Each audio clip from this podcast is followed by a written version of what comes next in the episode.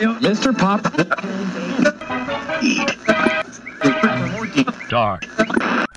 When the little birds are nesting and I listen to them croon, there's two lonesome people in the whole wide world. That's me and the man in the moon. Hello, and welcome to Miskatonic University Radio, a podcast exploring Fantasy Flight Games' as Arkham Horror the card game. I'm Ren, previously Dana, but now legally Renata. Ren for short. And I'm Ben. And today, we're finishing our trot through the Scarlet Keys player cards with, debatably, the most exciting part of the set the customizable cards. Definitely debatable, though. Yeah, it's uh they're definitely interesting. They they, they got a lot going on. So One third of the cast would rather go watch a giant lizard massacre people than talk about customizable cards, which is fine. I respect that choice, and giant lizards are great. to be fair, I've heard this giant lizard like really massacres some of the things in this one. Like, it, Nice. you know, Very goes, cool. Goes back. It's not it's not as friendly with everybody like the last couple couple Hmm. movies that have been out. Yeah, there were giant apes and mechanical lizards and three headed lizards and moths, I guess. I mean, So, yeah. it's all classic stuff, you know. Yeah. But uh yeah, so we want to just dive into these customizable cards. Yeah, I'm excited. It's been a long time coming. So I- I think our plan for these is we're gonna we're gonna I'm gonna we're gonna talk about each card at least briefly, but there's at least one card from each class that we're we're pretty excited to discuss more. So we'll focus on those at the end of each uh, set of classes, I think. So uh, so just to summarize these, so Hunter's Armor. This is our first one here. It's just a four cost asset that has some health and sanity soak. It takes a body slot. Or actually, whew, should we remind people what customizable is in general before we before we go we into it? probably should, yeah. so so the, the the gist of these is they're all base level zero cards that have a, a level zero ish effect um, but they all have an upgrade chart where you can pick different upgrades by spending experience uh, to modify the card so i guess like for example hunter's armor its baseline it just has some health and sanity soak but then it has uh, a bunch of different upgrades such as durable durable which gives it plus two health so then it has four health soak instead of two Yeah. or hallowed which gives it plus two sanity and then there's a then there are other effects a little bit more complex that like enemies take damage after they hit it after it's assigned damage or whatnot. So Totally. all these cards have like six to eight of these and they're also different experience values. So like the durable i mentioned it costs two experience to apply it versus uh, armor of thorns which is the, the bigger bigger upgrade on this which costs three experience. The experience you spend applies to all copies of the card you have as well. So if you have two copies of hunter's armor and you spend two experience to get durable both copies will now have durable. Yeah. so it's kind of makes it a level one card Exactly, yeah. The most important like thing is that the experience that you spend on the customizable part of the card is on a ratio of 2 to 1. Every 2 experience hmm. that you spend equals 1 level. So, if somebody can only have, you know, 0 to 2 guardian cards, this hunter's armor can you can put up to 4 check marks on it. right But the way that I try to evaluate these, th- and these were hard for us to do, which is why it's coming out so late, because like we all kind of had mixed opinions about how they were at first, because there's not really a way to evaluate them on like, this is a good card or this is a bad card. So like, typically these ones were like, I would rank them at level like level zero as like kind of 0.85 of like a regular card. If a regular card, like a level zero card, is like a one, these are kind of like a little weaker than regular cards, but they like get more powerful as it goes on and come kind of come into it as you spend more experience on them. Because like a hunter's armor, like four for two and two, you've seen that on like Tetsuo before, and Tetsuo also has an additional effect. Granted, he takes up the ally slot, but like you know he's three cost for two soak, two soak. You know what I mean? Yeah, I would say a lot of the base levels don't seem super impressive, but then as Yeah. you add on the the various effects and, and they compound with each other, it can make them a bit more powerful. So the scaling is like a little bit sharper. Is that the right term? um, as it goes up. Yeah, for sure. Yeah, it also means you have to invest more in them, right? Yeah, so you really do commit to some of these cards to, to make them kind of focal points of your deck, especially in, in lower XP campaigns, like like the Scarlet Keys um, can be, you know. Yeah, and I used Hunter's armor. It was it was great. I used it in a Carson deck, and it was great fun. It was a cool soak. Wouldn't recommend it for everybody though. Yeah, do we have any other notes on Hunter's Armor? This was actually a very good example customizable card for, for how it works. Yeah, yeah, exactly. I think a lot of these cards are like very specific to like a few people who really want to like buff their playstyle in doing these things. Like I'm thinking like Carson, Tommy. That's basically it. Carson and Tommy, and then like anybody else is like, eh, maybe. The yeah, the majority of these effects are kind of like help it help it be defensive. So you're soaking damage and horror, or maybe you get a benefit from after you take damage in horror, like the, the Hex Drinker, you get to draw a card. Armor of Thorns, you can deal damage. Which is super great. Yeah, for sure. So it's it's it's a decent defensive card, and you can kind of modify it based on the campaign, whether you want like health or, or sanity, or you want it to, to splash back damage or whatnot. So Exactly, yeah. uh, so let's take a look at custom am- ammunition. So this one's a three cost event that is an upgrade that you attach to a firearm, and its base effect is if you draw a non chaos token while using the uh, attached asset, you can cancel it and draw again. Non auto it's- fail, it's right? You draw when you shoot your gun. Yeah, non auto fail, yes. And then the upgrades are kind of just additional upgrades to to the gun. So thematically, it's like, oh, I'm attaching this this uh, this leather grip to my gun, or I'm uh, adding more uh, ammunition, whatnot. So, uh, are there any of these particular ones like the yeah? There's there's extended stock adds plus combat. There's ones that reduce the cost. This one's really cool. Add extra ammo or extra damage. This one's kind of like one of the few build around me card, like customizable cards, in that there's one specifically that's counterbalance. No, which one is it?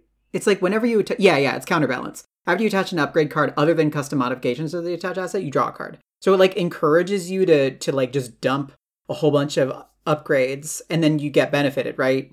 Hmm. By like just putting all your eggs in one basket. It's like kind of that card. Also, it's great because it goes on um, stick to the plan. So it's like really, really helpful that you can get that later and then kind of like stick it on there. And my experience with this card was I was playing actually, uh, I was playing the Hunter's Armor in a Carson deck next to a sister Mary who had the uh, the Winchester, Hmm. and she played custom modifications on it and a whole bunch of other things. So she just like geared up her gun, and I helped her. I like gave her a bunch of actions to like gear up her gun, and then she ended up doing like a ridiculous amount of damage with like upgraded vicious blows with this thing. You can redraw in case you get you know curses or uh, like minus eights or whatever if you're playing expert or whatever. So it's it's a good time. Like this card is a very fun card if you're doing that. You know the the Voltron gun build. Yeah, I do like this in the upgrade um, build, just because there, were, there wasn't too many options before, and this kind of all at once added like six new options to, to, to Yeah. upgrading a gun. Oh yeah. Totally. Yeah. Quicksilver bullets is fantastic. Yeah, I haven't tried it out yet, but like, uh, you know, I know Tom.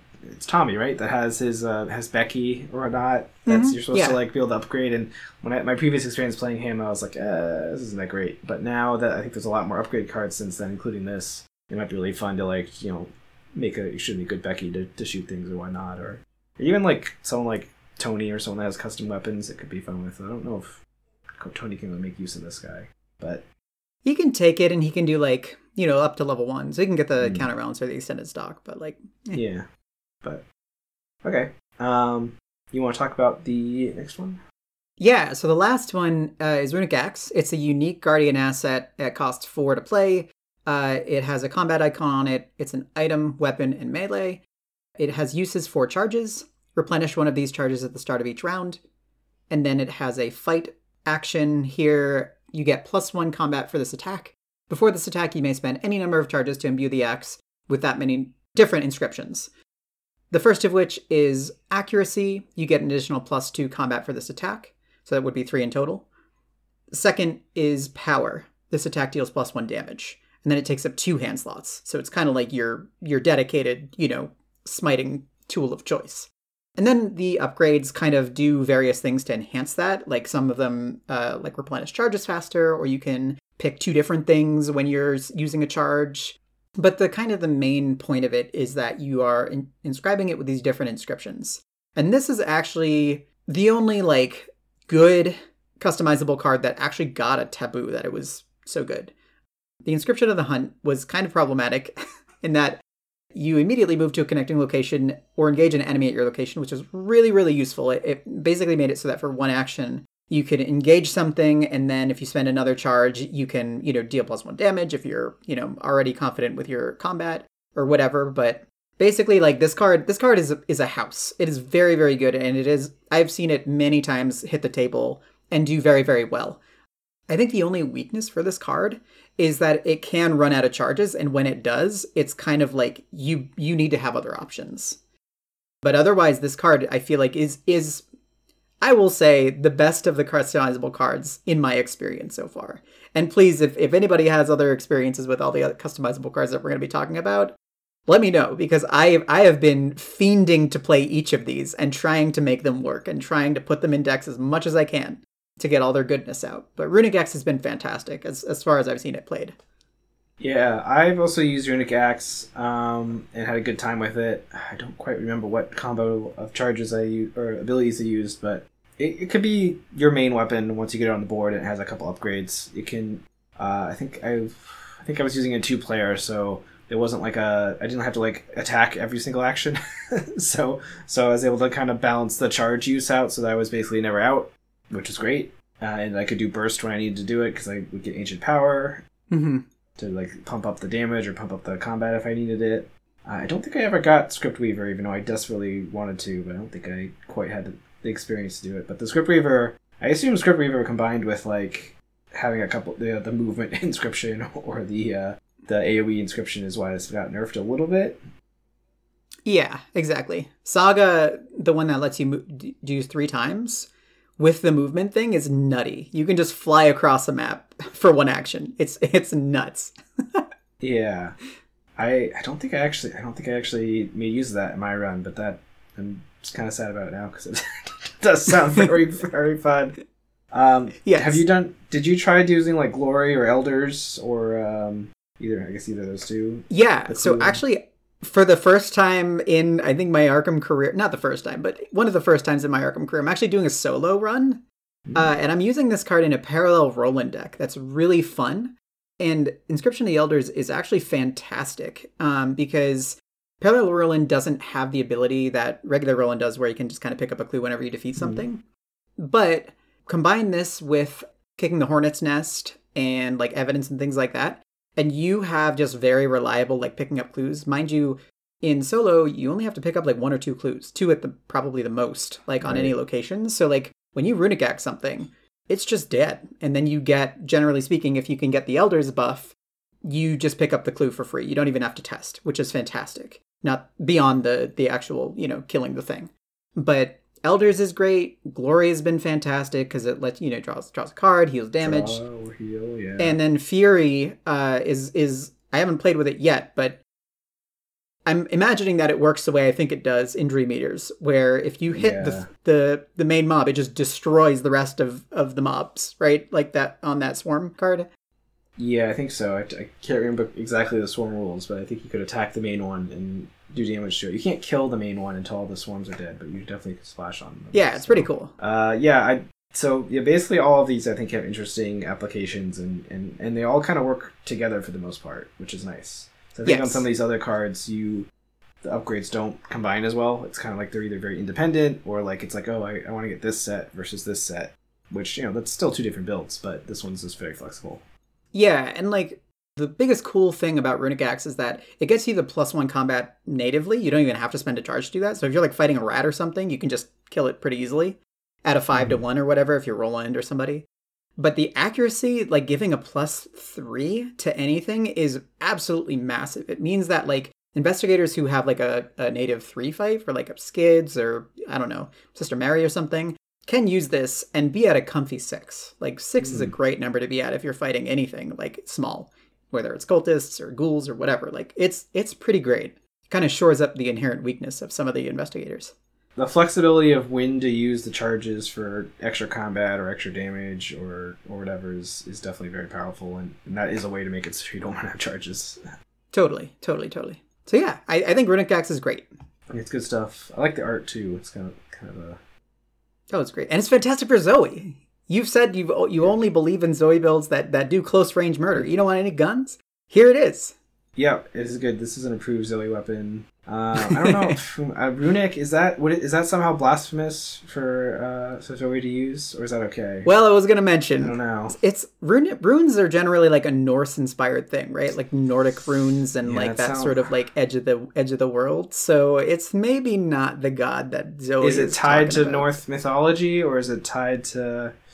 I don't know. I, I can't really make out the runes on it, but if anybody is a is a Nor- Norse rune expert, let us know to to see if Ben can really truly run this in his canon Zoe builds.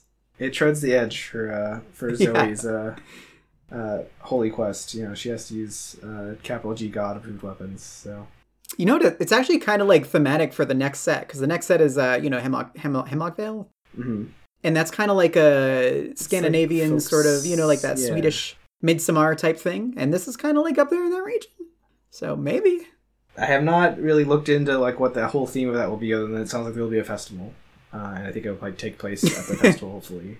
And I predict there will be some type of Cthulhu's at that festival. Like you might Oh, not for all be sure. in up and up. So, uh, so Yeah. for the seeker cards, um, so Raven, Yay. the Raven Quill. Uh, this is a three cost uh, event.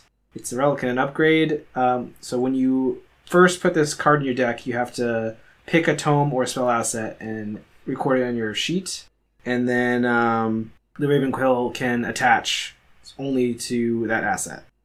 Uh, when you resign or the game ends, so if you have it in play, you get a basically a free upgrade. You can reduce the experience cost cost to um, oh sorry excuse me. You use it to upgrade the attached asset in the next scenario. So you can use it to upgrade a spell cheaper or a tome cheaper if it's in play, and then all of its uh, yeah, or itself. can you check what? Oh yeah, upgrade sheet or the experience cost. Right. Yeah. Okay. So it can, that's great then. So I thought it was just the asset for a second Yeah, there. it's pretty good. And then all of its effects are, are mostly stuff that make that asset better. Um, so I get it's it's sort of similar to the the the custom modifications, except this is for a specific tome or spell. Um, in that it's and it's upgrading it in that way. So like there's there's a couple that like uh, increase the skill value, makes it doesn't take up slots. Um, you can move secrets or charges around. You can ready another asset with it, and um, oh, the big one here at the end here is you can when you play the Raven's Quill, you can summon the card from your deck. Yeah, you can tutor it it from your deck, which is super cool. Yeah, supernaturally super cool. Yeah, and you can add a couple other tomes or spells to it to make it more versatile, which helps you like maybe save some experience down the line because maybe you upgrade a couple tomes with it, or you want a specific tome for a specific situation, so you tutor that out. It's really cool. Yeah. Uh, also, very sick art. This is a Oh, oh, totally power- cool. Bonus very- points if you play this with quill. Mysterious Raven. yeah. But yeah, I'm picturing this in like a Daisy build. I, I'm playing it in Mm. Rex currently, um, and there was a really cool Rex build out there that's using this, which with interwoven ink, and then with like uh, I think it's what's the original tome? Old Book of Lore. Old Book of Lore. Yeah, yeah, Old Book of Lore. So it uses Old Book of Lore, it attaches the Raven Quill to it. When you use the Old Book of Lore, it unexhausts your um, fingerprint kits because fingerprint Hmm. kit recently got a level four version, which gets three clues. And for those who know Rex Murphy, you get an additional clue beyond that. So you get four clues in one action with that, and then also you can next action use Raven Quill's Old Book of Lore to look through somebody's deck, even if it isn't yours, untapping the uh, fingerprint kit and then using the fingerprint again. It's super great. It's super cool. It's very very fun. But obviously, this would like in a super cool book Daisy build where you're like throwing around books and you got Abigail and you're summoning this out of your deck. Sounds like fantastic fun. So yeah, I think I think this card is really fun. I think Seeker's mostly just kind of like spoilers got the coolest cards, the most interesting anyway. I mean, that's that's par for the course, right? right, right, right. No surprise there. Yeah. So uh, alchemical distillation. So this is a secret asset. Takes up a hand slot. Costs two. Has starts with three supplies on it.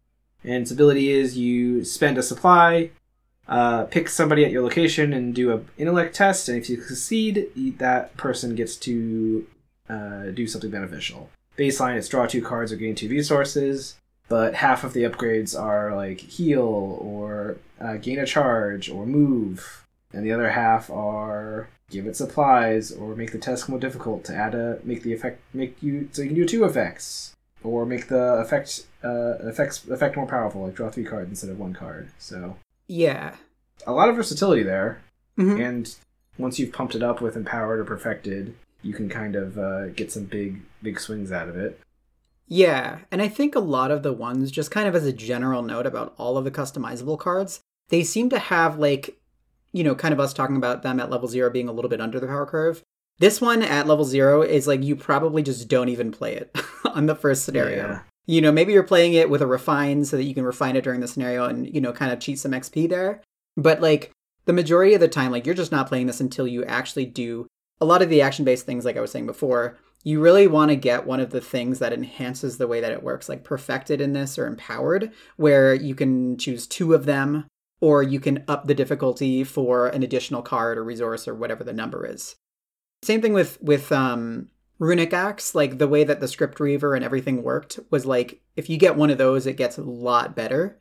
So this one, like sinking five or four experience into like the one of the bottom texts, makes it like worlds better. Because if you're drawing two cards and gaining two resources for an action, that's much better. That's much more palatable than just gain two resources, right? Um, and that's what I'm doing. I'm doing a, a Rex science build. I'm just cramming all of the research cards into into a deck and just going with it because Rex can handle it. And it's been fantastic fun. Um, just kind of upgrading it on the fly and you know healing people, giving them cards because you can choose anybody at your location, which is nice. So this is replacing the um, the need for healing in basically every everybody's decks because it can heal two damage, two horror, and then they can also draw two cards and two resources if they feel like it. So it's it's very very good. Eventually, asterisk at like eight or ten experience, it starts getting good. Well, Vincent, because this is the set Vincent came out with. Oh Uh, yeah. Does he pop off with this at all because of the healing part? I mean, Carolyn can also take this once it has the healing ability. I think I don't know if we mentioned that, but if a customizable card after it's upgraded, you know, will would then qualify for somebody's deck. Spend you can spend the experience when you buy the card to have upgrades on it already. So like Carolyn could buy this Yeah, for one experience to have the healing effect on it, and then it'd be allowed in her deck as a general horror healing card. Once even once it's upgraded past level, uh, whatever level she can take of secret cards normally. She was zero to one. I can't. I don't remember. But yeah. yeah, yeah. So yeah, I could see how this could be a good resource for healing or horror healing or damage healing. So I guess what I'm seeing with a lot of these cards so far is they they did a pretty decent job of making sure it had to be at least level two, if not level three, before it could really pop off, Yeah, exactly. which is definitely good in terms of uh, power flow.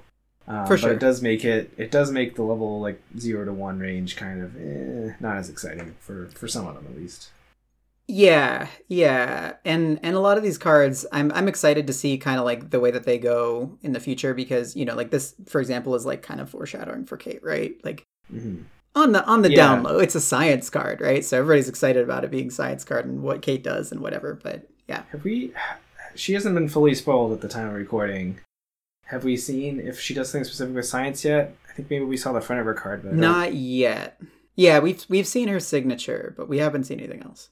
I don't think. Okay, so but we're assuming we're assuming she'll have access to science just because that's her entire deal of Science. I'm a scientist. Who else would? You know, she's she's kind of like the scientist, like in every movie, that's like an expert on like five different types of science. Oh yeah, for sure. whatnot, right? She's like, she's like Nicolas Cage in The Rock, just Yeah. inexplicably good at science, and they'll take him along, and somehow he's very very lucky on everything. Yeah. So, or or is she actually just focused on like chemistry or something? I, I don't I don't remember. Right. She had, she builds like a portal machine, so I feel like she's probably got some expertise across the board. Yeah, yeah, yeah. She's one of those people who dabbles in, um, you know, theoretical physics or whatever.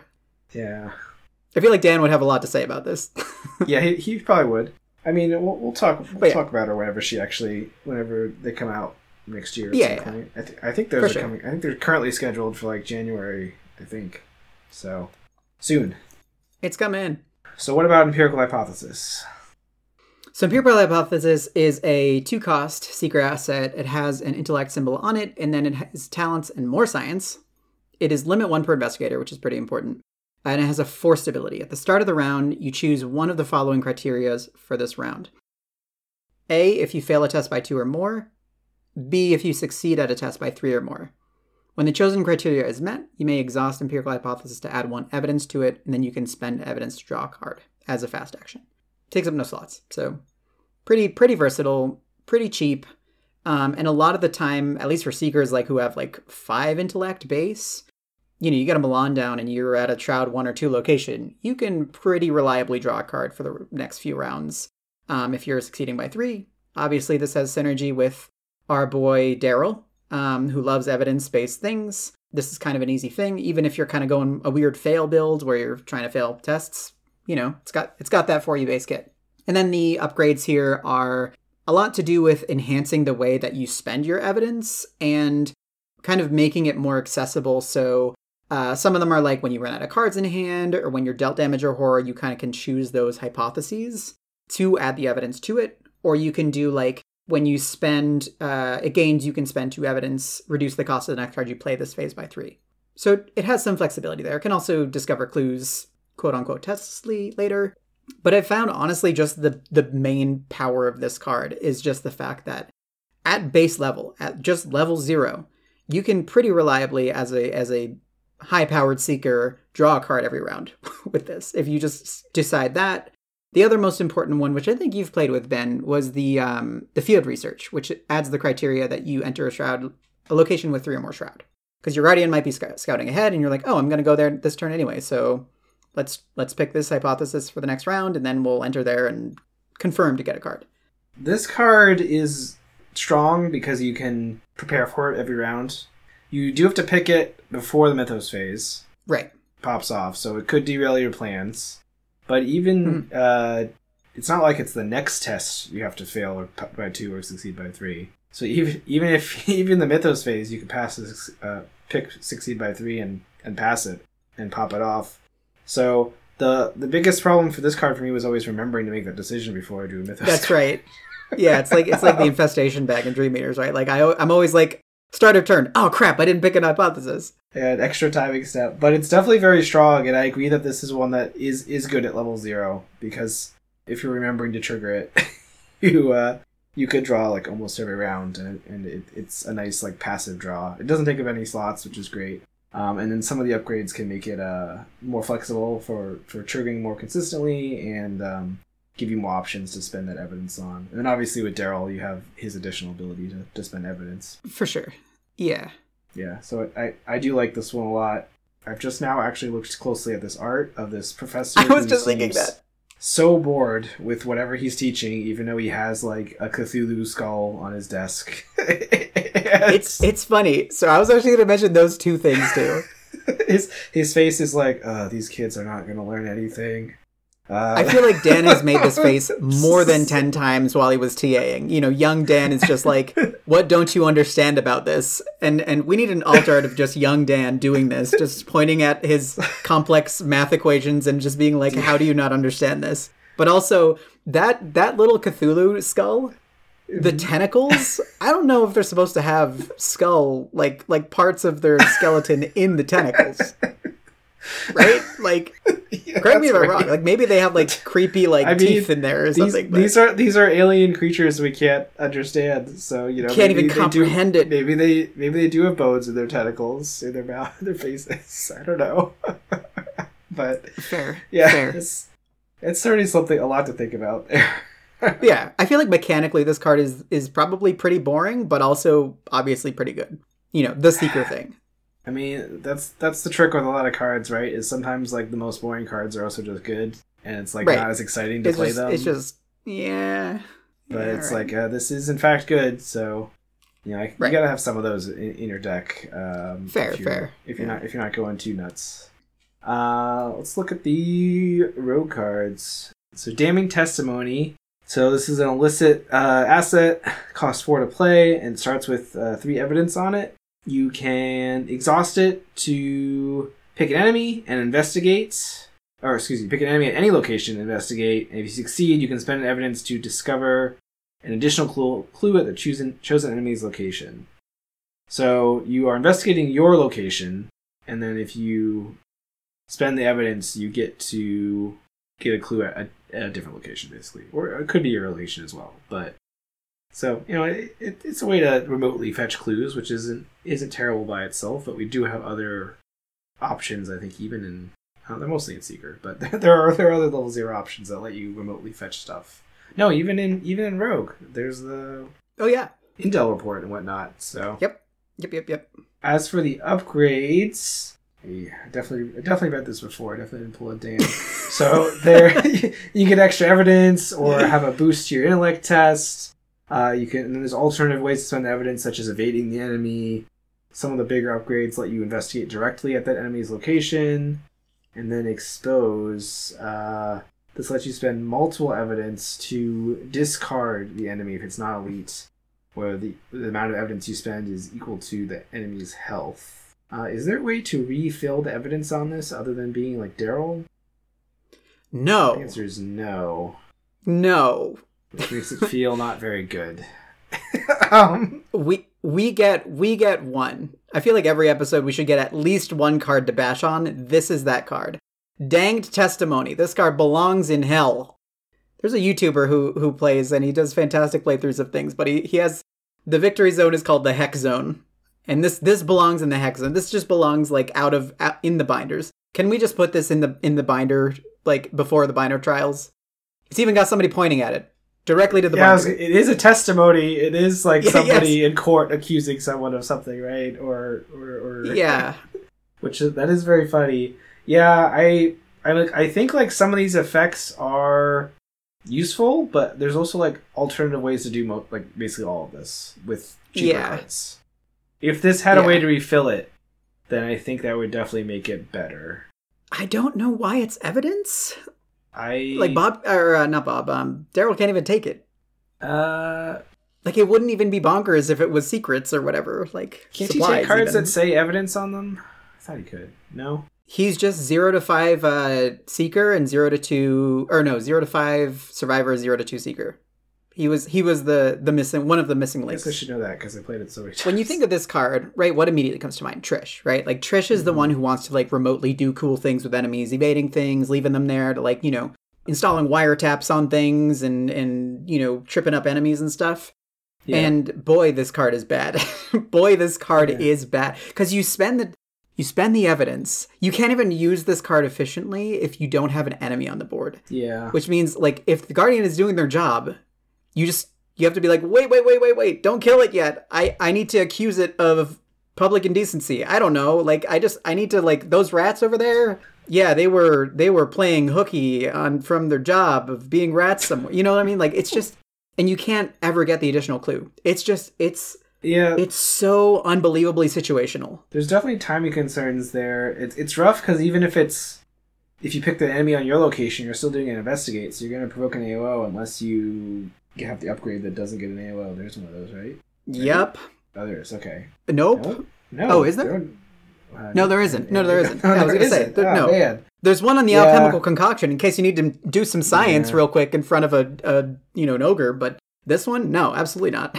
Yeah. I, the, I think the best thing about this is that it can ignore the effects on the investigated location. the search warrant for for like uh, I forget which campaigns have that.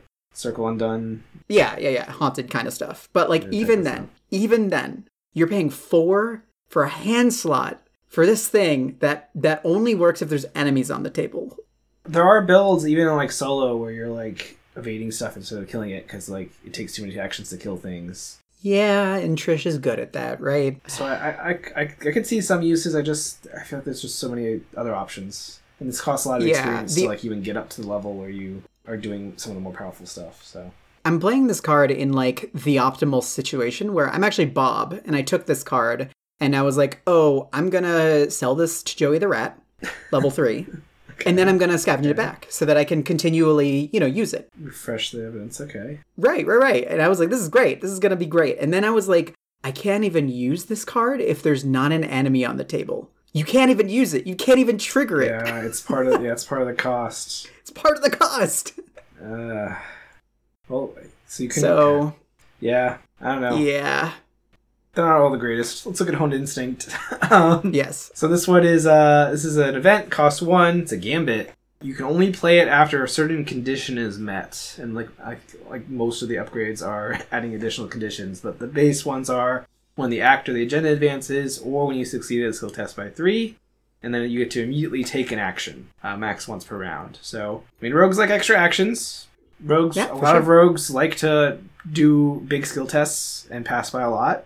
It syncs up with that to give you an extra free action.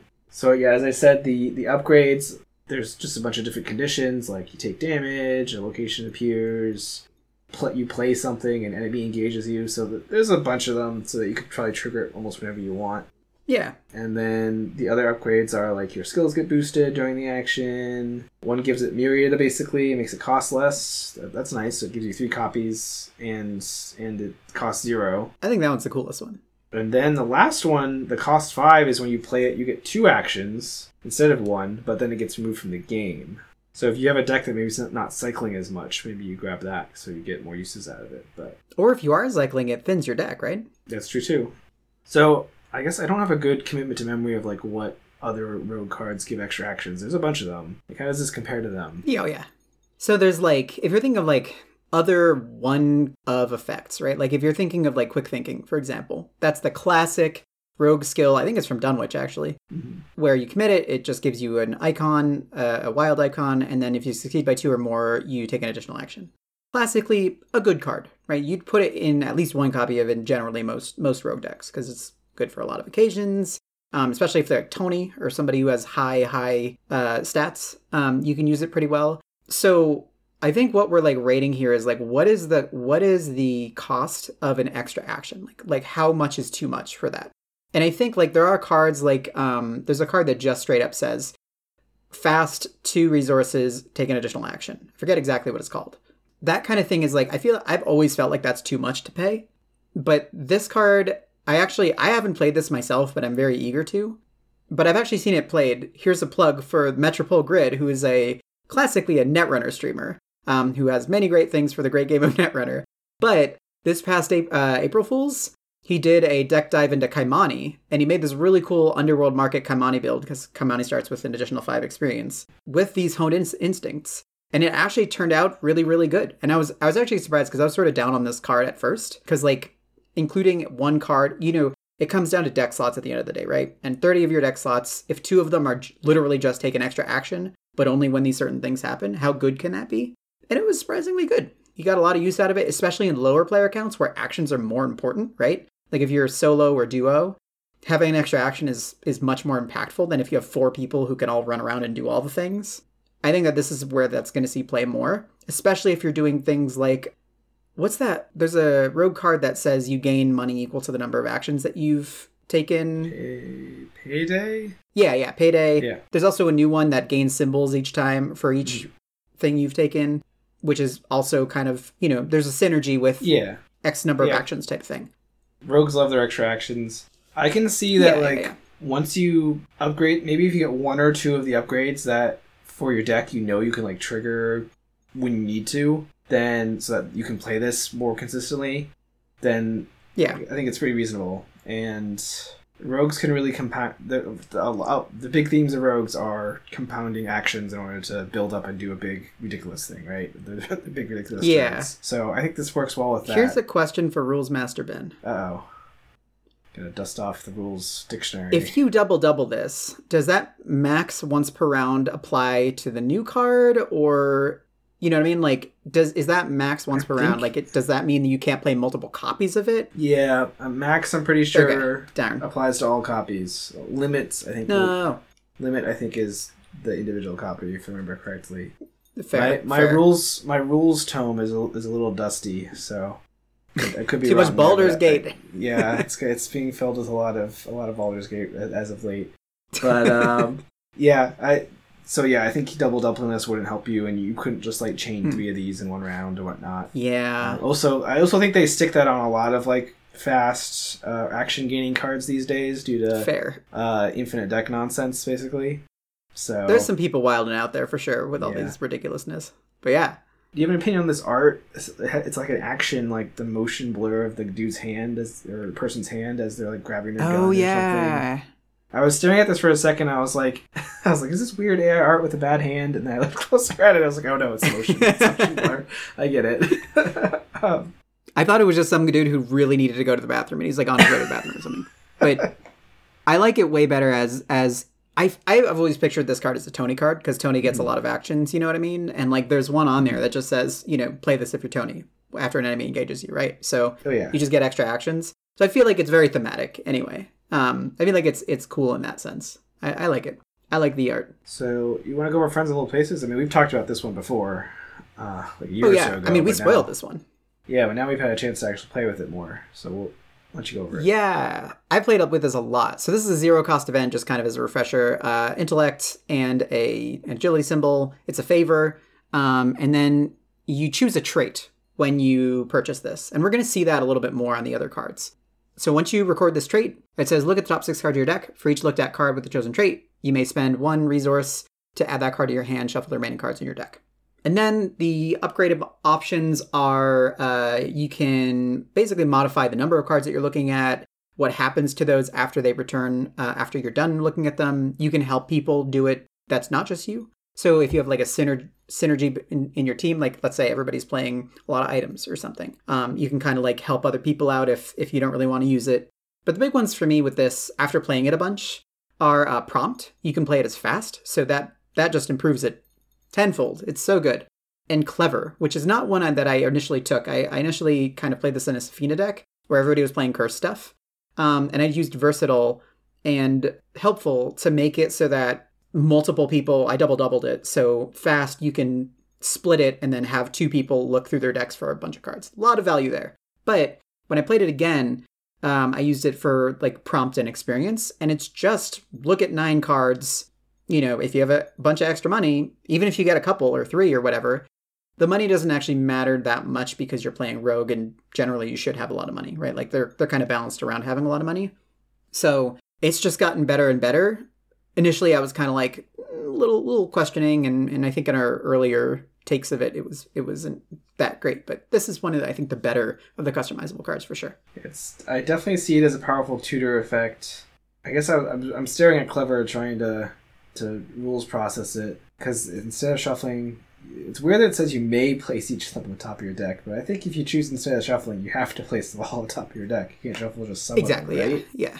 Because I was thinking, oh, can you shuffle like the six, six, the four cards you don't want, and then place the other two on top of your deck after that, or something? But That's not how that I've played works. Yeah, I don't think that Yeah. works. But but it's still a powerful tutor. You could dig deep. I guess it's interesting that you can play it on other people too. Uh, I don't remember that. Yeah. So like, if you're synergized with somebody else, so that you could play on just you and someone else, that does seem like it could be good. Like you maybe you have the cards For you need sure. already, you use it on someone else. Yep. But uh, yeah, I definitely I definitely see it as a as a decent enough tutor card. We always like cards that, that replace themselves with better cards in your deck out, right? Yeah. Yeah. Yeah, and I I like the art. some of the other customizable cards have that effect too. Like empirical Hy- hypothesis also does. Like there's like a helpful variant where you can actually like s- let somebody else Hmm. fulfill the thing and then trigger the thing that you want to do. But friends in low places, it's it's it's pretty rage just because it's only one experience to like get that. And yeah, I know you were gonna mention the art. Art's great. Yeah, like Thematically, this card's so fun to play too because you're like, hey, do you need any items? I gotta, I know a guy. You know what I mean? you can kind of just like, hey, this is. I think we. uh I'm sure we talked about this a year ago. Whenever we looked at the art, this is the the lady from Dunwich, right? That were returned to Dunwich. yeah, Na- Naomi O'Bannion. Yeah. Okay. She because she also has red gloves and a red uh flower in her hair, which. Oh. Is she is she really the the woman with red gloves or something, or or you know, like very suspicious. Well, The she can't guy- be Amaranth. Amaranth she- was the uh, the vindictive lady who turning everybody to zombies. So She, yeah, she already had red flower power, but is there a specific right. name for the type of like glove that like goes over your elbow? Is that is that a I thing? I think they're elbow just- length gloves. uh, they don't have a fancy name. I don't know. I, I just it just occurred to me now. Maybe, I It's don't like, know. oh, it's like there's gloves that just go to your wrist. Glove but also your wearers. Reach out to us. Let us know. Comments at mur.fm. All right, let's look at uh let's look at the mystic cards. All right, I guess we have to. So first up is Power Word. Um, so this is a spell event, costs three. It's fast. You can play only during your turn. You attach it to a non-elite enemy, and then when the enemy is at your location, you can spend an action to parlay with it and give it a command. Limit once per round per command. Uh, the default ones are Go, which makes it move one space, and the uh, other option is cower, which automatically exhausts it. And then um, about half the upgrades give you other things that you can do, do to it. You can deal damage to it. You can make it heal investigator. Or sorry, not betray da- deal damage to it. You make it deal damage to another enemy. Uh, you can have it discover Yeah. clues for you. You can have it evade other enemies. Uh, any oh, evade any enemy at this location. Oh, I guess it can hurt itself then, or evade itself. Yeah, so you, so you can kind of make the enemy. You're like kind of controlling it, but it's still an enemy, so it's kind of like resisting you a little bit. So like it, it'll still Yeah. attack you and whatnot even if you have these things going on, but you can force it to evade itself or hurt other things or heal or whatnot. And then uh, the other set of stuff, you can pull it back to your hand. You can oh you can activate the parlay ability when you're one location away from it. That seems like it makes it usable. Oh, yeah. Yeah. Uh, You get on the phone with it. You're like, hey, and then similar to some other ones we've seen, like you can use it, you can do two commands at once with the parlay, or you can have uh, three copies in your deck, similar to Myriad. Uh, when you give a command using one copy, you also give the command to each other enemy with your copy. that is the coolest one. That one, yeah, it makes it so you can hit all three enemies at once with it. If you have tongue There's a lot twister, of setup you, involved. yeah, it Nine it does do a lot of resources setup. of setup. But So I haven't played with this card. I'm not sure. I'm not sure if you had. I've seen people talk about it because it feels like it could really break a scenario if you can just like take control of the enemies and like use it each round. Um, kinda does yes. it does it work? No. I mystics are not like the rich class, right? Like and maybe if you're playing like who's the mystic rogue or rogue mystic? Sefina and Oh, oh, uh, Dexter, Dexter. Dexter, yeah. um, Yeah, so like again, I was thinking, is it is it is it Asterion? No. Um, so, so it needs to be engaged with you unless you get the upgrade.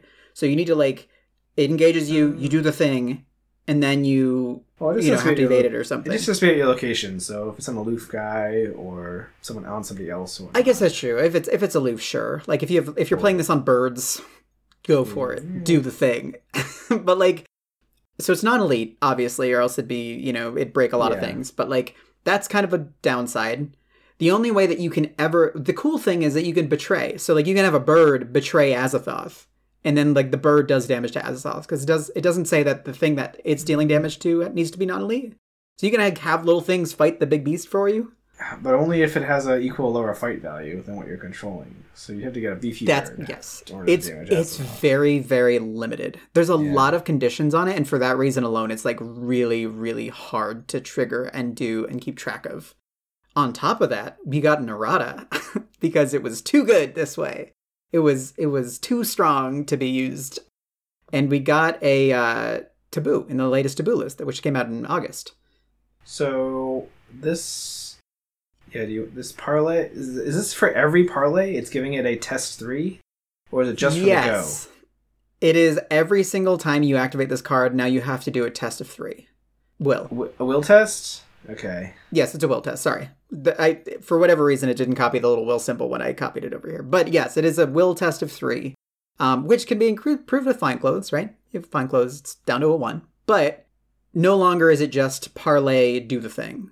It's like parlay, test if you can overcome their will, and then they get to do something. And then it loses the heal, I believe, and then you can push them. You can tell them to go somewhere. And then it also adds cower, which is this enemy exhausts.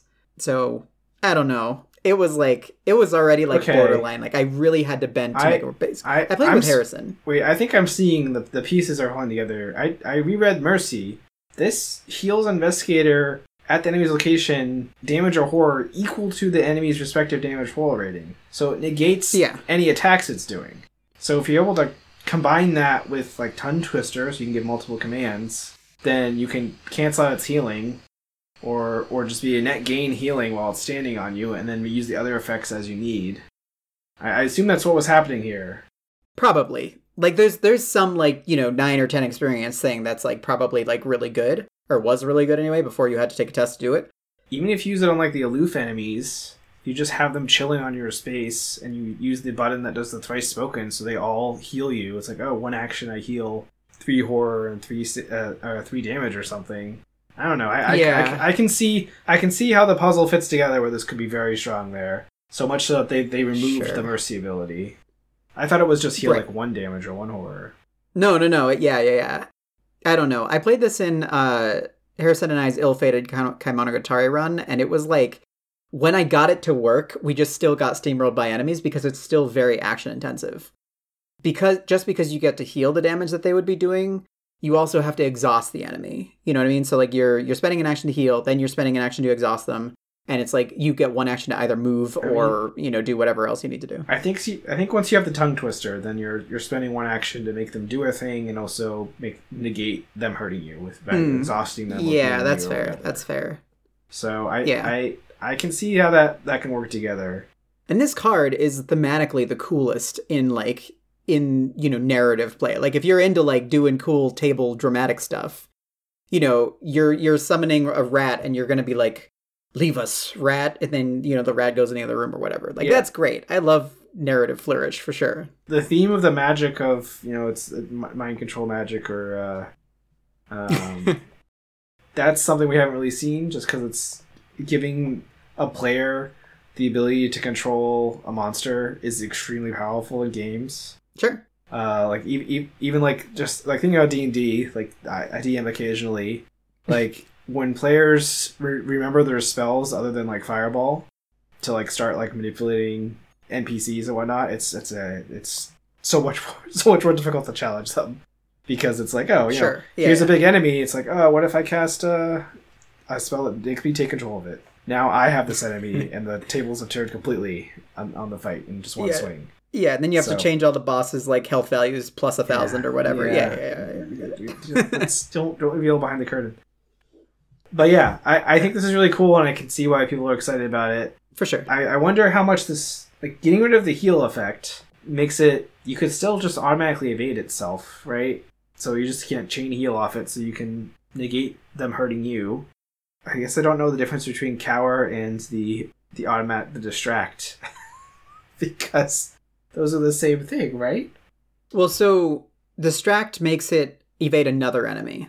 No, it says automatically evade any enemy at this enemy's location. Yeah, it could it could be itself, but it could also be used on something else. Right. So there's there's literally no You know. point to this cower effect anymore. Then, right? I think. It's just because they they didn't want to just you know strike it from the record. I think I they just wanted to give you something in. But they made it one experience. Maybe I'm missing. Maybe there's a rule I'm not missing here. I, I guess maybe there's there could be an enemy that like Yeah. can't be evaded, but you can still exhaust it. Maybe I don't know. Sure. Yeah, yeah, yeah. I it's just this is this was the card that I remember when we first looked through the cards when they came out. I was like, this has the most potential. I thought to to break stuff just because of I was like, oh, dude, giving that power to the player. All right. Like, the way that you can break scenarios, um, there's tons of scenarios that are like there's a flow of enemies into the scenario, and this is what you deal with them. But giving the player the power to like take control of them, it could also almost be action economy again. D and D, like if you have more actions, For sure. more more things you can do. It, it applies to Arkham too. Obviously, the more actions you have, the better. So if Yeah, you yeah, use yeah, this to net gain actions and also disable enemies, it, it can be pretty cool. I haven't could actually played that. it myself. It's not You did you say you had played it or not? I did play it. Yes. Yeah. Honestly, it was it was the most exciting thematic card for me because Mm. Harrison and I's friend Tim, aka resident mystic expert Tim, was very excited to dress up in a wizard's costume and grab a wand and you know command things on the table. We never got there, but Mm. we will someday. but yeah. Speaking of extra actions, though, the next card is actually I've heard is very very good for that reason. Mm-hmm. So the summoned servitor. Yeah, this was also another uh, very interesting spicy one. The, the mystic ones were definitely a little uh little out there in the set. So this is a uh, cost two asset. It's a summon. When you summon it as an additional cost of play, you have to discard another asset you control. It makes the summoned servitor enter play at your location. You can take one action during each of your turns, which can only be used to, to, to make the following action. The baseline is move to a connecting location. But a bunch of the upgrades give it other actions, such as a fight action, uh, an evade action, an investigate action, and then um, you can also make it give it the ability to soak damage from investigators. It can pick you up and fly fly you around with wings of night, That's like the a, big like one. a like yeah. a night gaunt. That's pretty good. Uh, Yes, it's that's the big one. that's an extra move action for you effectively, and you can move together with it. Yep. Um, For you sure. can make it take up less slots, and the you can lower the cost basically. So instead of discarding, you can pick up the asset you play. And then the the big one at the end is it can take two actions, two different actions instead of one each of your turns. So yeah, I'm picturing I, this. This one I also didn't get a chance to play with, but I'm picturing like you get the demonic influence, you get a couple of the the other actions like the move with you, and maybe the fight or the investigate or whatever you need, so that you can trigger this to pick you up for free to move, and then also do something Yeah. else as an extra action. And uh, these these actions are all base four. They also like like the fight ignores aloof from retaliate. The uh, uh, evade ignores alert and evasion. Or excuse me, ignores, Yeah. ignores alert. I guess it doesn't ignore. There's like a new keyword in the new next set, so maybe that. Oh, elusive. Elusive, which I don't quite Yeah, remember yeah. what it does. It's like it's like aloof, but for evading, right? Anyway, Yeah, basically like when you would fail, it like leaves your location. oh, and so then exhausts. Like it just runs away.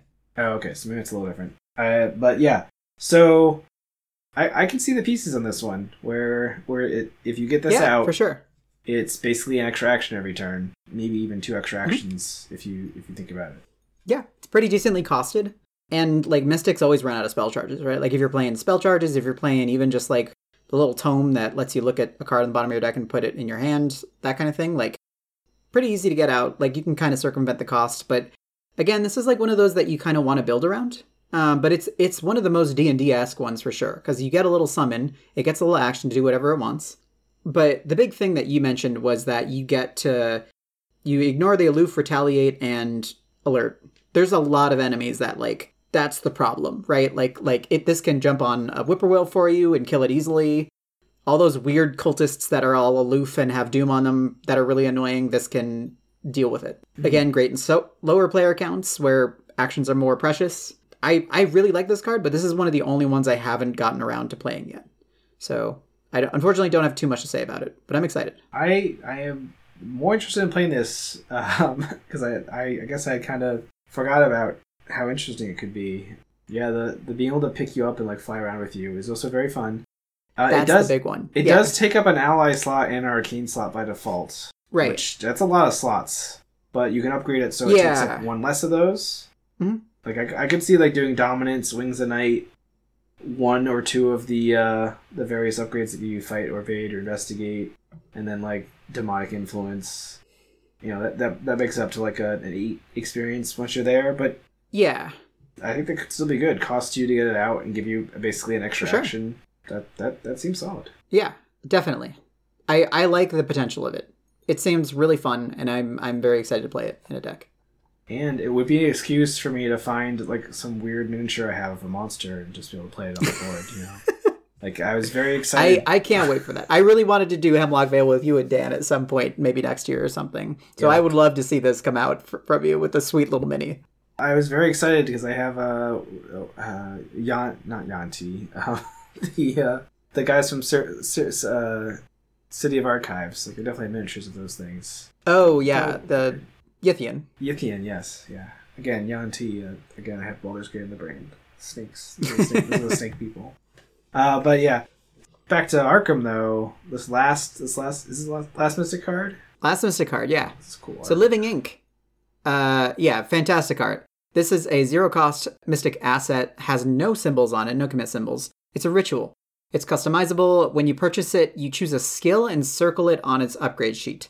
As mentioned, never never mark these cards like actually. Use like a you know, like a erasable pen or, or something. Like don't don't mark up your cards. I just have some cheap sleeves that I throw on it, and I'll mark the sleeves, and I'll, I'll yeah, I throw away sleeve for ten cents. We use dry erase stuff, Okay. and that's that's been fantastic. But anyway, uses three charges. Remove one charge from Living Ink at the start of each of your turns. If Living Ink has no charges, discard it, and then you just get plus one to the chosen skill. So it's like a little stat buff that hangs out for two turns technically, because the turn you play it, and then two turns after that. So you can circle any of the skills, and then the upgrades give you uh, more ways to keep it around. Most importantly, though, you can choose Eldritch Ink, which is a two and then a three cost of the same thing that just let you circle an additional skill. So if you play this and you sink 5 XP into it, you could circle three different skills and get plus one to all of those skills. Macabre uh, depiction is uh, after you reveal a chaos token with a symbol, you can exhaust it to place a charge on it. So you can hypothetically keep it around forever, which is really, really good for curse and bless stuff because those count as symbols. And that's kind of like where I've seen it played, which it's really shined pretty great. And then the last one is huge, which is uh, vibrancy. So for three, I should say macabre de- depiction is three tallies. Vibrancy is three tallies as well. And it says it grants an additional plus one to the circled skills, but then minus one to each other skill, which mystics generally don't care about because they don't, you know, if they're playing with a well balanced team, they don't care about any other thing except for their will, right?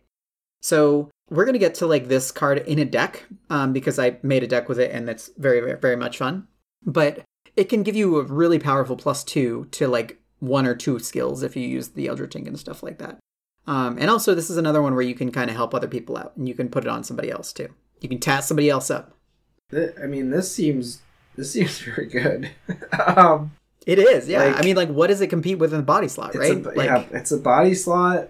As you said, you can make it be plus like plus one to three skills, or you can make it plus two to to two skills and, and minus minus one to those skills. Actually, one, two, three. Oh no, I guess you could do it plus two to three skills and minus two to the other skill if you wanted. you can. Um, I think the Yes. key. I think the key is you want to be able to have ways to recharge it, which it looks like the macabre depiction. Um, Yeah. like the other one is a subtle depiction. Yeah. Uh, what's the one? So, starry return you may choose. Oh yeah. So you that- can choose not to remove one charge. So if you know you're not going to be, you know, doing any fighting or something like that, you can just say, eh, I'm just going to, you know, heal or you whatever. remove." ignore the vibrancy too, so you wouldn't have the penalty? I guess so, right? You ignore it's a yeah. That's you, a you're you're ignoring good- the whole- you're ignoring the whole card. Yeah, I think so. Right? Yeah, yeah, That's yeah. The whole ability. So you kind of return to normal. Yeah, yeah, yeah. So yeah, I, I like this. It's one of those washable tattoos. revealing a chaos token with a symbol on it. That includes blessed curse tokens. So Yes. now I'm thinking, um, because recently uh, the the mystic whose name is escaping me, Yeah. um, Kohaku. yeah, Kohaku. Uh, seems like he's gonna lean into bless and curse, and now I'm like, I kind of want to Yes. kind of give this to him because my complaint with him Oh, was yeah. I wasn't super impressed Get with some sweet line. tats. but but now I'm Hell like, yeah. hell, know, I'm like okay, this could fix that. Uh, and it, it's even- Totally. even, the base experience cost to like make it so that it recharges itself or has an extra skill on it, like the, the macabre Yeah. or the or the inks. That's not that much, like two It's or not three. bad. It's not that bad. Yeah. And this is a body slot which competes with nothing, and it can boost Right. whatever stat you want for your build. Seems good. Yeah. Uh, It's pretty good. It's so- pretty good. Yeah. The biggest issue is the fleeting aspect of it, right? Yeah, that, that Um, just will- like you know, drain. keeping it around. Yeah, you want I you want macabre depiction or subtle depiction to help out. I mean, even even if it goes away, you get it for three turns for one action. Yeah. That's not that's not terrible. And no resource. Yeah, it's kind of nuts. At that level, I wouldn't say it's good, but I would say not terrible. I would say it's pretty all right. Because we've Yeah. seen we've seen other cards that like kind of only live for a few turns. Like what are they? The um the ones that have horror on them and like they take they soak the horror first, but they give you boosts until they die. Oh yeah, the the uh, like plucky and stuff, right? Yeah. So like like those can be good. Uh, Those are also as good as long as you can figure out to keep them around. So if you keep this thing rolling, for that's good. And and there's ways to add charges in Mystics too, right? So that you could support with Yep, other cards definitely. that are also supporting. Concoction is one of them. Yeah, I like it. Yeah. and art the art is also sick. It's cool. right. like Akachi This- also comes in with plus one of this. Uh oh yeah, that's true. That's true. I, I'm certain is that going to come? We're gonna get to that. Is that is that a hint? Oh, yeah. tease tease for Oh, oh next? yeah. Okay. But we're on to the survivor cards. Yeah, so- Finally. So the multi uh, pocket multi tool. Uh, this is a survivor hand asset that costs three. It is a tool which plays into uh, uh, Kymani as well as uh, one of the upcoming investigators. Wilson. Yeah, limit one per investigator, customizable of course. Uh, during a skill test you're performing, you exhaust the multi tool and you get plus one to that skill test. So that by itself, Takes a hand slot. uh, yeah, it takes a hand slide. Not not that exciting because it's just like a, it's a plus one to any test. Um, But wait, once- there's once more. round. But yeah, you can upgrade it.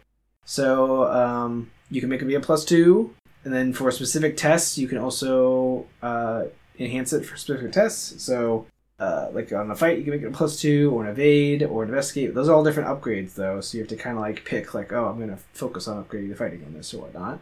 Yeah, yeah. And then the bottom two abilities, if you fail a skill test, you can ready it, which means you can have that boost if you're retrying the skill test. Mhm. Or or if it, if it whiffs, you just get it back. And then the final ability makes it a reaction, which is uh, when you would fail the test, you get to trigger it. Yeah. Uh, It's kind of like Lucky, right? Which which makes it way better, I think. Yes, It's like Lucky or Granny Orne level two. Having stuff that's reactive is is like almost always better than stuff that is is uh, preemptive, right? Totally, So, totally, totally. I think I used this a little bit in something. It might have been Kymani, um, or, or I was playing with someone that was using it, and I think it, it was decent in her, but there were, it kind of got overpowered by by the end. In yeah. What's what's your experience with this one? So Harrison played this when when I played through with Harrison and our resident mystic expert Tim uh, through Scarlet Keys one uh, one of our playthroughs, and he honestly just never got it to stable. Like Kymani, they just never saw it. And so I don't really have too much experience with this, but the most the thing that I'd be most interested in doing with this card is using it as like a support tool. Um, where like if I'm only doing investigating or I'm only fighting or something like that, like I would love to take this as like a using the deta- the detachable thing and the spring loaded thing. So where for for five experience, basically anybody can trigger it, and it gives everybody at the location like a plus one buffer to whatever test they're doing. Yeah, And then in, in addition, you know, like if if you're doing more evading than anything else, or or you know investigating or whatever, um, if everybody can investigate, then you know there's no. It just says plus one skill value. So if you have a mystic and a rogue who are all using different stats, it doesn't matter because you can just trigger it on you know somebody's the thief kit, or you could trigger it on somebody's shriveling or whatever, right? Like it doesn't matter the skill. It just gives plus one or two to anything depending on the upgrades. So I really like it as like a support card but honestly like it kind of is not great as like just like playing it for its base cost unless you're solo i think if you're solo and there's not a lot of clues to get actions are really important and you kind of sink some experience into this i think it could be pretty decent because you know you're, you don't have to pick up multiple clues um, and hopefully you're not going to have to do a lot of tests to like deal with enemies um, ideally anyway but i wouldn't say it's like your main bread and butter like you know like a machete or whatever would be I think the struggle with it is that that it takes up a hand slot. I think with Kymani, Yes. we kind of only saw it out when when they had, like tool belt out, um, or or a hidden pocket with illicit or whatever, to, to so that like it was it's not a primary hand slot item. It was uh, I have extra slots now. I can slot it in there, and it's decent enough. So, for sure uh, but I do like I do like it as I don't think we did detachable. Like I could see it like even like on like Bob or someone, right? Um, with detachable. uh bob can't upgrade it What? Oh, s- uh, no, uh, Mark. Put, yes, a, put, I know, a, I know, put I know. a dollar in the jar or whatever for the for getting out, Yeah, for yeah, yeah, yeah. out the edge of the Tuscaner's work.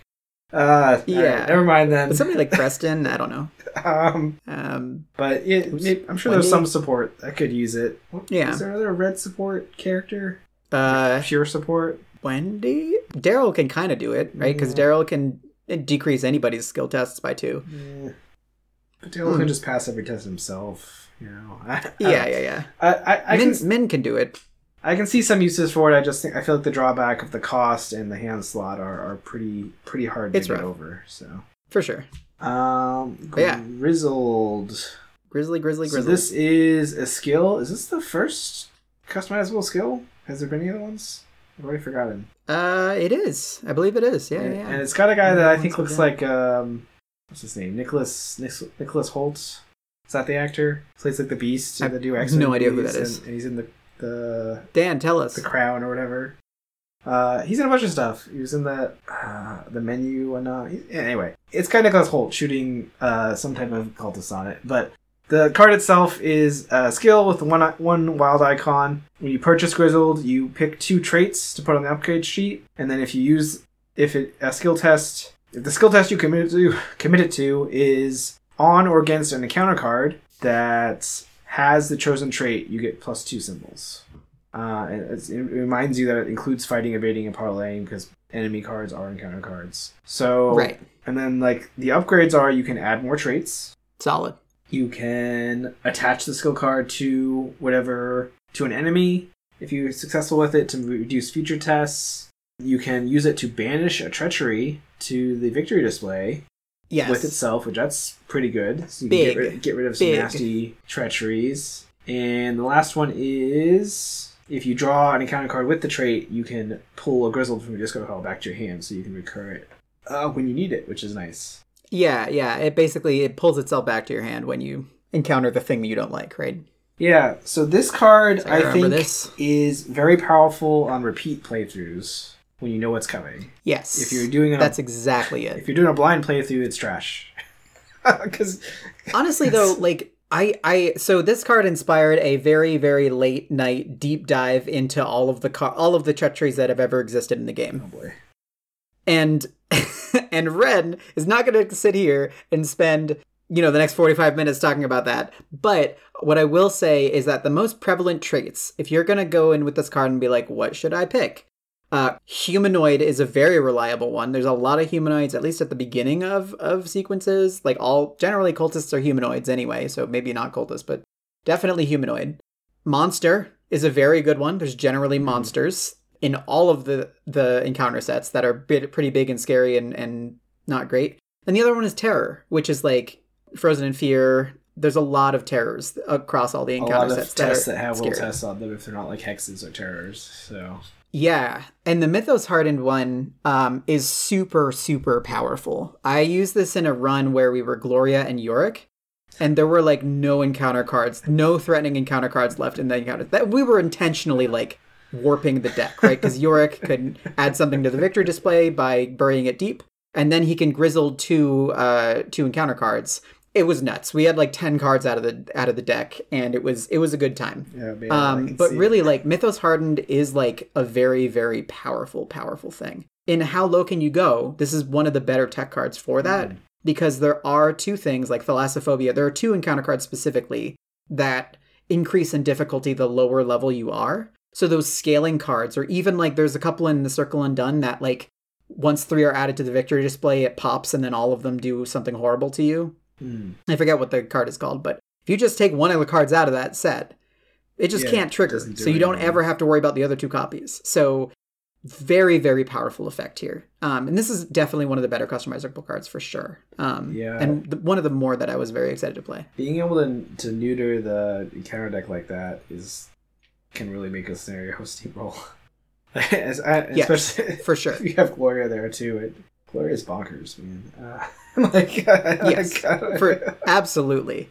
And and Nemesis is also pretty good. That was the one that I was like, eh, the the least excited about. But reducing tests like in the faction that has like all the interesting, um, you know, if this test is zero, you know, do something extra or whatever. This has like pretty cool synergy with a lot of those things, and it's not elite. Like it, it or it does. It's not not elite, I should say. So you can use this on like a boss and reduce its you know evade to to two or whatever, and it just makes it easier for everybody to deal with. It's pretty good. Yeah, it's true. I didn't. I didn't rec- not, the, the lack of the non-elite clause is could be great. It's Um, pretty cool, yeah. So I think it's a great card.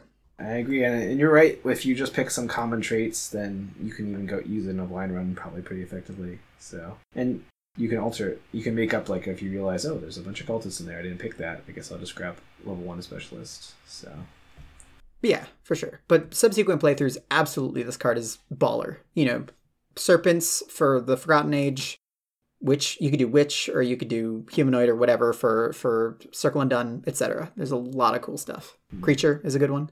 But the last card, the last of the of the colored anyway cards, the, the class cards, Tripwire. Oh no, I'm sorry. I put Tripwire here. It's Makeshift Trap. Forget everything I just said. Makeshift Trap is a one cost survivor event that has an intellect and a agility symbol on it. Uh, it's an improvised and a trap. It uses two time. If makeshift trap has no time, discard it. Attach to your location. Each non-elite enemy at the attached location gets minus one fight, minus one evade, and then forced at the end of the round, you remove a trap uh, time from it. And then all of the upgrades are where it gets really interesting because that is kind of like a again one of those 0.85 sort of like yeah okay you can make them a little weaker but doesn't affect elites. I'm gonna jump straight to it. Go you can put it. dynamite on this thing. You can literally put dynamite on it. You can literally it says when makeshift trap has no time and is discarded, deal three damage to each enemy and investigator at this location, right? And that's for four tallies. So it's a lot. But you can kind of like if you're stacking that with a lot of the other ones, you can make for some like really powerful plays. Especially uh, net is another really good one. Net says non-elite enemies at the attached location cannot move or make attacks of opportunity. So like generally speaking, when things hunt, you can choose where they hunt, like where the location is. So you can get them trapped in this net, and then while they're there, again, they can't move or make attacks of opportunity. Like they're just as long as the net is there, they're just they're just not going to move for the rest of the how you know however long. Um, you can set it at an, a, a remote location. Poisonous is also really cool. Whenever you remove one time, you can deal a damage to an enemy, any enemy, not just non elite. Simple, you can make it fast and you play during any fast action window. And then you can kind of preserve it, only use it when there's an enemy there. And then you can improve the timer where it gets plus one or minus one time, depending on when you want to use it, which is really, really good for the, uh, the explosive device aspect of it. I used this card in a Parallel Pete playthrough, and he's probably the best user of it. He's the best user for all the traps. Uh, because you can, once one of your traps runs out, you can return it to your hand. So you can basically infinitely makeshift trap explode things, which is fun. it is so fun and it's so good because the three damage is also not just non-elite enemies. Yeah, it's a full it's a full dynamite. It's so it's so cool. it's so cool. Yeah. I like it both uses of this where you can either like have it slowly bleed an enemy down that's like stuck there, um, Yep. or just blow Oh, yeah. everything up. Some of these upgrades make it so you can pretty easily control when that happens, right? And have what enemies are there. Yeah, yeah, yeah, yeah.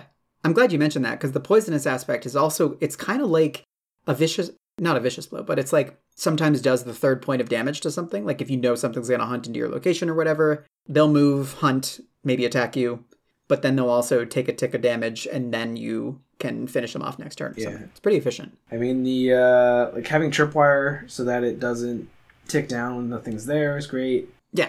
I, I like the just having the improved timer and explosive device, dropping it and running away, and then it explodes. Oh, yeah. you know, the net makes it so the things can't chase you after you, and then they explode and die. Or the remote Yep. config. I like the. There's a lot of uses here. Um, it, it's Yes. simple to make it fast. so you can you can play just play it during enemy phase or whatever. like Oh There's- yeah. there's good stuff here. So It's fun. it's fun fun time. You know. Oh yeah, for sure. it's it's so much fun to play. Um, and su- survivors have the the best way. Even if you're not parallel Pete, you can resourceful it back, right? Um, you can you can get it back pretty pretty efficiently. So you can you can make this kind of like the centerpiece of your deck. And I played this in in again parallel Pete, and I played it in a Rita deck where like you're using the the bow that attacks you at adjacent locations, and then this just kind of poisoned them passively. So it was a lot of fun. You're like kind of like a commando, like setting up traps everywhere and shooting bows at other locations and things. It was it was a good time for sure. Yeah. So makeshift trap is great. Yeah, I definitely think it's a cool one. But there is a neutral, customizable, the hyperphysical shotcaster. I guess it's only theoretical, but it is a AKA the control gun. yeah, it's a cost four asset. It's a relic weapon, firearm item. It has uses for Aether. I guess because they wanted to add something else that we couldn't interact with any other card. Yay. You could spend an Aether to resolve one of the Shotcaster's manifest, resolve the manifest ability of the hyper, hyperphysical Shotcaster's current form, and uh, free trigger exhaust it to change its form. So actually, at level zero, it doesn't do anything, right? Because it has no. I was gonna say it's basically like the concoction, Yeah. where it's like you basically just don't play this card at level zero. Yeah. You put it in your deck because maybe you're rabbit holing or whatever, but like yeah, Yeah. you only get this card when you actually get experience because it can only do things then. Right. So it yeah, it takes up a hand slot and it yeah, it doesn't do anything until it gains manifests. So the first half of the manifest just kind of give it slightly upgraded basic actions, like it gives a fight, but that does plus one damage. An investigate that uh, gets a clue or any it gets a clue at any location. Yep. Uh, an evade that lets you move investigate, or an enemy at a location to a connecting location or vice versa. Yes, Uh, that's kind of neat. really good with tripwire. and then uh, let's see, you can use it. You can you can give it a manifest that lets you discard treacheries from play. Um, There's one that lets you pick an asset, do a test against that asset's costs, and then you can play that asset for free. And then uh, there's also the just you get, it starts with extra aether, uh, or you get plus skill value when you manifest stuff. And This can kind of fill in any gap that any investigator has. Um, yeah, it- for sure. Because uh, I, didn't mention it, but all those te- eh, all the tests that this lets you do are with any skill. yes. So you can automatically use whatever your best skill is to do everything you need to do in the game, right? Fight, investigate, yes, evade. very much. But it is limited in that it has this aether for uses. So you can only get so many uses out of it, and there's no way to recharge it in the game right now, and I sort of expect there never will be. I, I guess I'd be surprised if we see something else with Aether on it, but you never know. Yeah. And all these upgrades are like two or four, so you can't do everything with it. You have to you have to pick like, oh, I want to be able to fight with it, or I want to be able to evade with it, or I want to save myself money with it, or whatever. Yeah. But I think it's decent. um, Yeah. if you need a way to fight and you don't want to have to be able to worry about your combat skill or whatever, and you're uh, or or you want to be able to investigate and you have trash intelligence and you want to be able to use your agility or or your fight even, this is the way to do that. This card is very notice notable for solo play, I think, um, because it allows any of the people who are previously very bad at solo, like you know, if you're doing Daisy or if you're doing just like somebody like Mandy or whatever, or somebody who has classically very bad fight, it allows you a way in to like, oh, now you actually have a pretty efficient way to deal damage, and also if you need to evade things or whatever, like it just shores up whatever weakness is in the deck. Um, you can, as long as you have a, a very big investment in one skill, even like a Mystic player, once you're done with the aether, you know, Dexter can just turn it into something else. Or if you're a survivor, you can play it back from your discard pile. There's that one new card that came out that's like two experience, and you get to choose an item in your discard pile and play it again, or you can remove it from the game and gain gain resources equal to its cost. Good for both of those options. So like, there's a lot of classes and a lot of people like like Wendy, for example, who isn't really particularly good at either investigating or fighting, who could make use of it again parallash can be can like use it to move things into an explosive trap which is fantastic but you know there's a lot of there's just a lot of cool things you can do with it hmm. so Yeah. i think it's a good card I think it's interesting. It is is a little pricey to get on the board, but what it can do can can definitely help you out. yeah and again like the biggest issue with all of these cards is the experience the amount of experience that you need to put into them before they kind of start returning a good investment is kind of like the general philosophy of like oh we need to design these but also we need to like really make sure we're tampering like how good they are base kit or even like you know with a couple experience sunk into it But that's why I wanted to talk quickly about some cards before we get to the deck finally. Refine and Down the Rabbit Hole. So Refine is a card very similar to like what's the Mystic, the other Mystic one, not Down the Rabbit Hole, but um things that allow you to upgrade spells that are in your deck and it, you take a mental trauma um kind of a thing. Like it's very specifically Refine is made for um customizable cards. The one that put that you we used to put in every single mystic deck. Yes. Yeah, yeah, yeah, yeah, yeah. Can't remember the name of it. Too much Baldur's But this is the first double we've seen. It's three cost event that just says immediately mark a checkbox on your upgrade sheet for a customizable card you own, even if it's not in play. Max once per game per investigator. And then it's a double, so you have to spend two actions. And this card is like, for me, this is very important to have in my decks because I, even if I get one or two triggers off of it during the course of the game, uh, or the, the campaign rather, I would say that it's kind of like earned its hold. Um, because there are just some turns where you're like, maybe I don't know what to do. Maybe for an investigator, it would be a little, you know, su- more sus or a clue picker up or whatever. Yeah, I mean, so you're trading what? Two actions, three money, and a card for one experience. Mm-hmm. Which I mean, it sounds like a lot, but we also like play Delve. It is a lot. you know, and Yes. Delve costs what? It can, can often cost you a bunch of actions. I am an XP goblin, Ben. yeah, I understand. I need as much Uh, as I can get. We're on the same page there, I think, for the most- part. So. Yes. So like refine, I always put at least one of, and if I have multiple like things, if the whole point is to upgrade the customizable things, I put in two because it has two defensive stats on it as a commit. So like even once you've played it, and if you're cycling through your deck, it's not terrible. But down the rabbit hole is maybe even more interesting for me because you were talking about playing a Kohaku deck, hmm. and down the rabbit hole actually just synergizes with these very very well because they it reduces the cost of the first check marks you make on any of your customizable cards, which is super cool and super powerful. So if you have both refine and down the rabbit hole, and you're a mystic player, and you're playing delve two deeps, you're just getting so much value and so much XP that you can really afford to, to pump a lot of XP to make these cards really worth it. So I think that that's like these are some of the options here. Um, again, with the refine, maybe a one of in most decks. If you find it, great. If you don't, maybe next time. Um, and then eventually you want to upgrade out of it into something else. So there's kind of like an inherent nonbo with down the rabbit hole and refine in that you kind of want to pull that out of your deck at a certain point. But I think the experience that you get up front is worth the having to pull it out later. With that said, so I didn't actually come up with the deck that we were we I wanted to talk about today. Um, my friend uh, Jeff, who is one of the folks in our Discord and uh, player from Mass, showed me this deck that was an Akachi deck that uses Runic Axe because Akachi can play anything with charges on it, 0 to 4, and Living Ink as the two kind of like customizable highlight cards. And I thought this deck was way cool because Akachi can just be the main fighter in your in your uh, group easily with this. So I'm not going to talk about the whole deck, but I'm going to talk about the the customizable cards as it pertains to Akachi. Both these cards have charges on them, so whenever then they come in, they get you know an additional charge, which is fantastic for Living Ink specifically. And Runic Axe, for the first time that you activate, or the first turn that you use it, you actually have five charges instead of four, which is kind of neat. But mostly the Living Ink is the biggest part of it.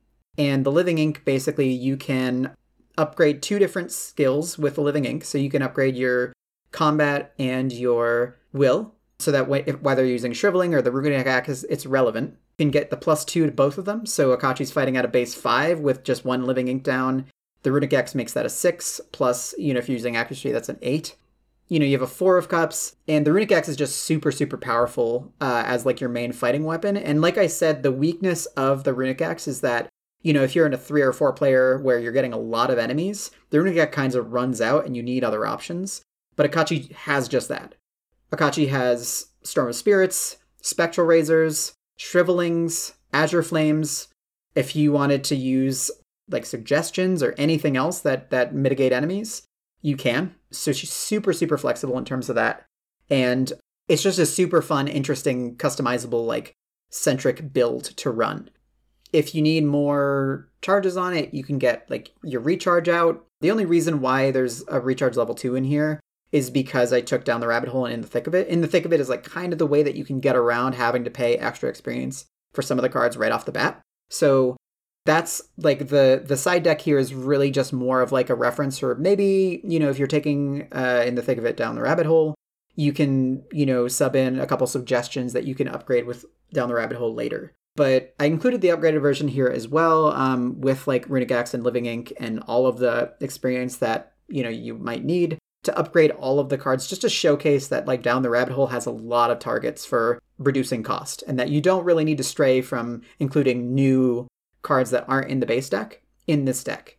So I think this deck is a really good candidate for both down the rabbit hole and customizable cards. I think the only mention would be that you are probably eventually going to want to get rid of the refine, which you're going to have to pay extra experience for.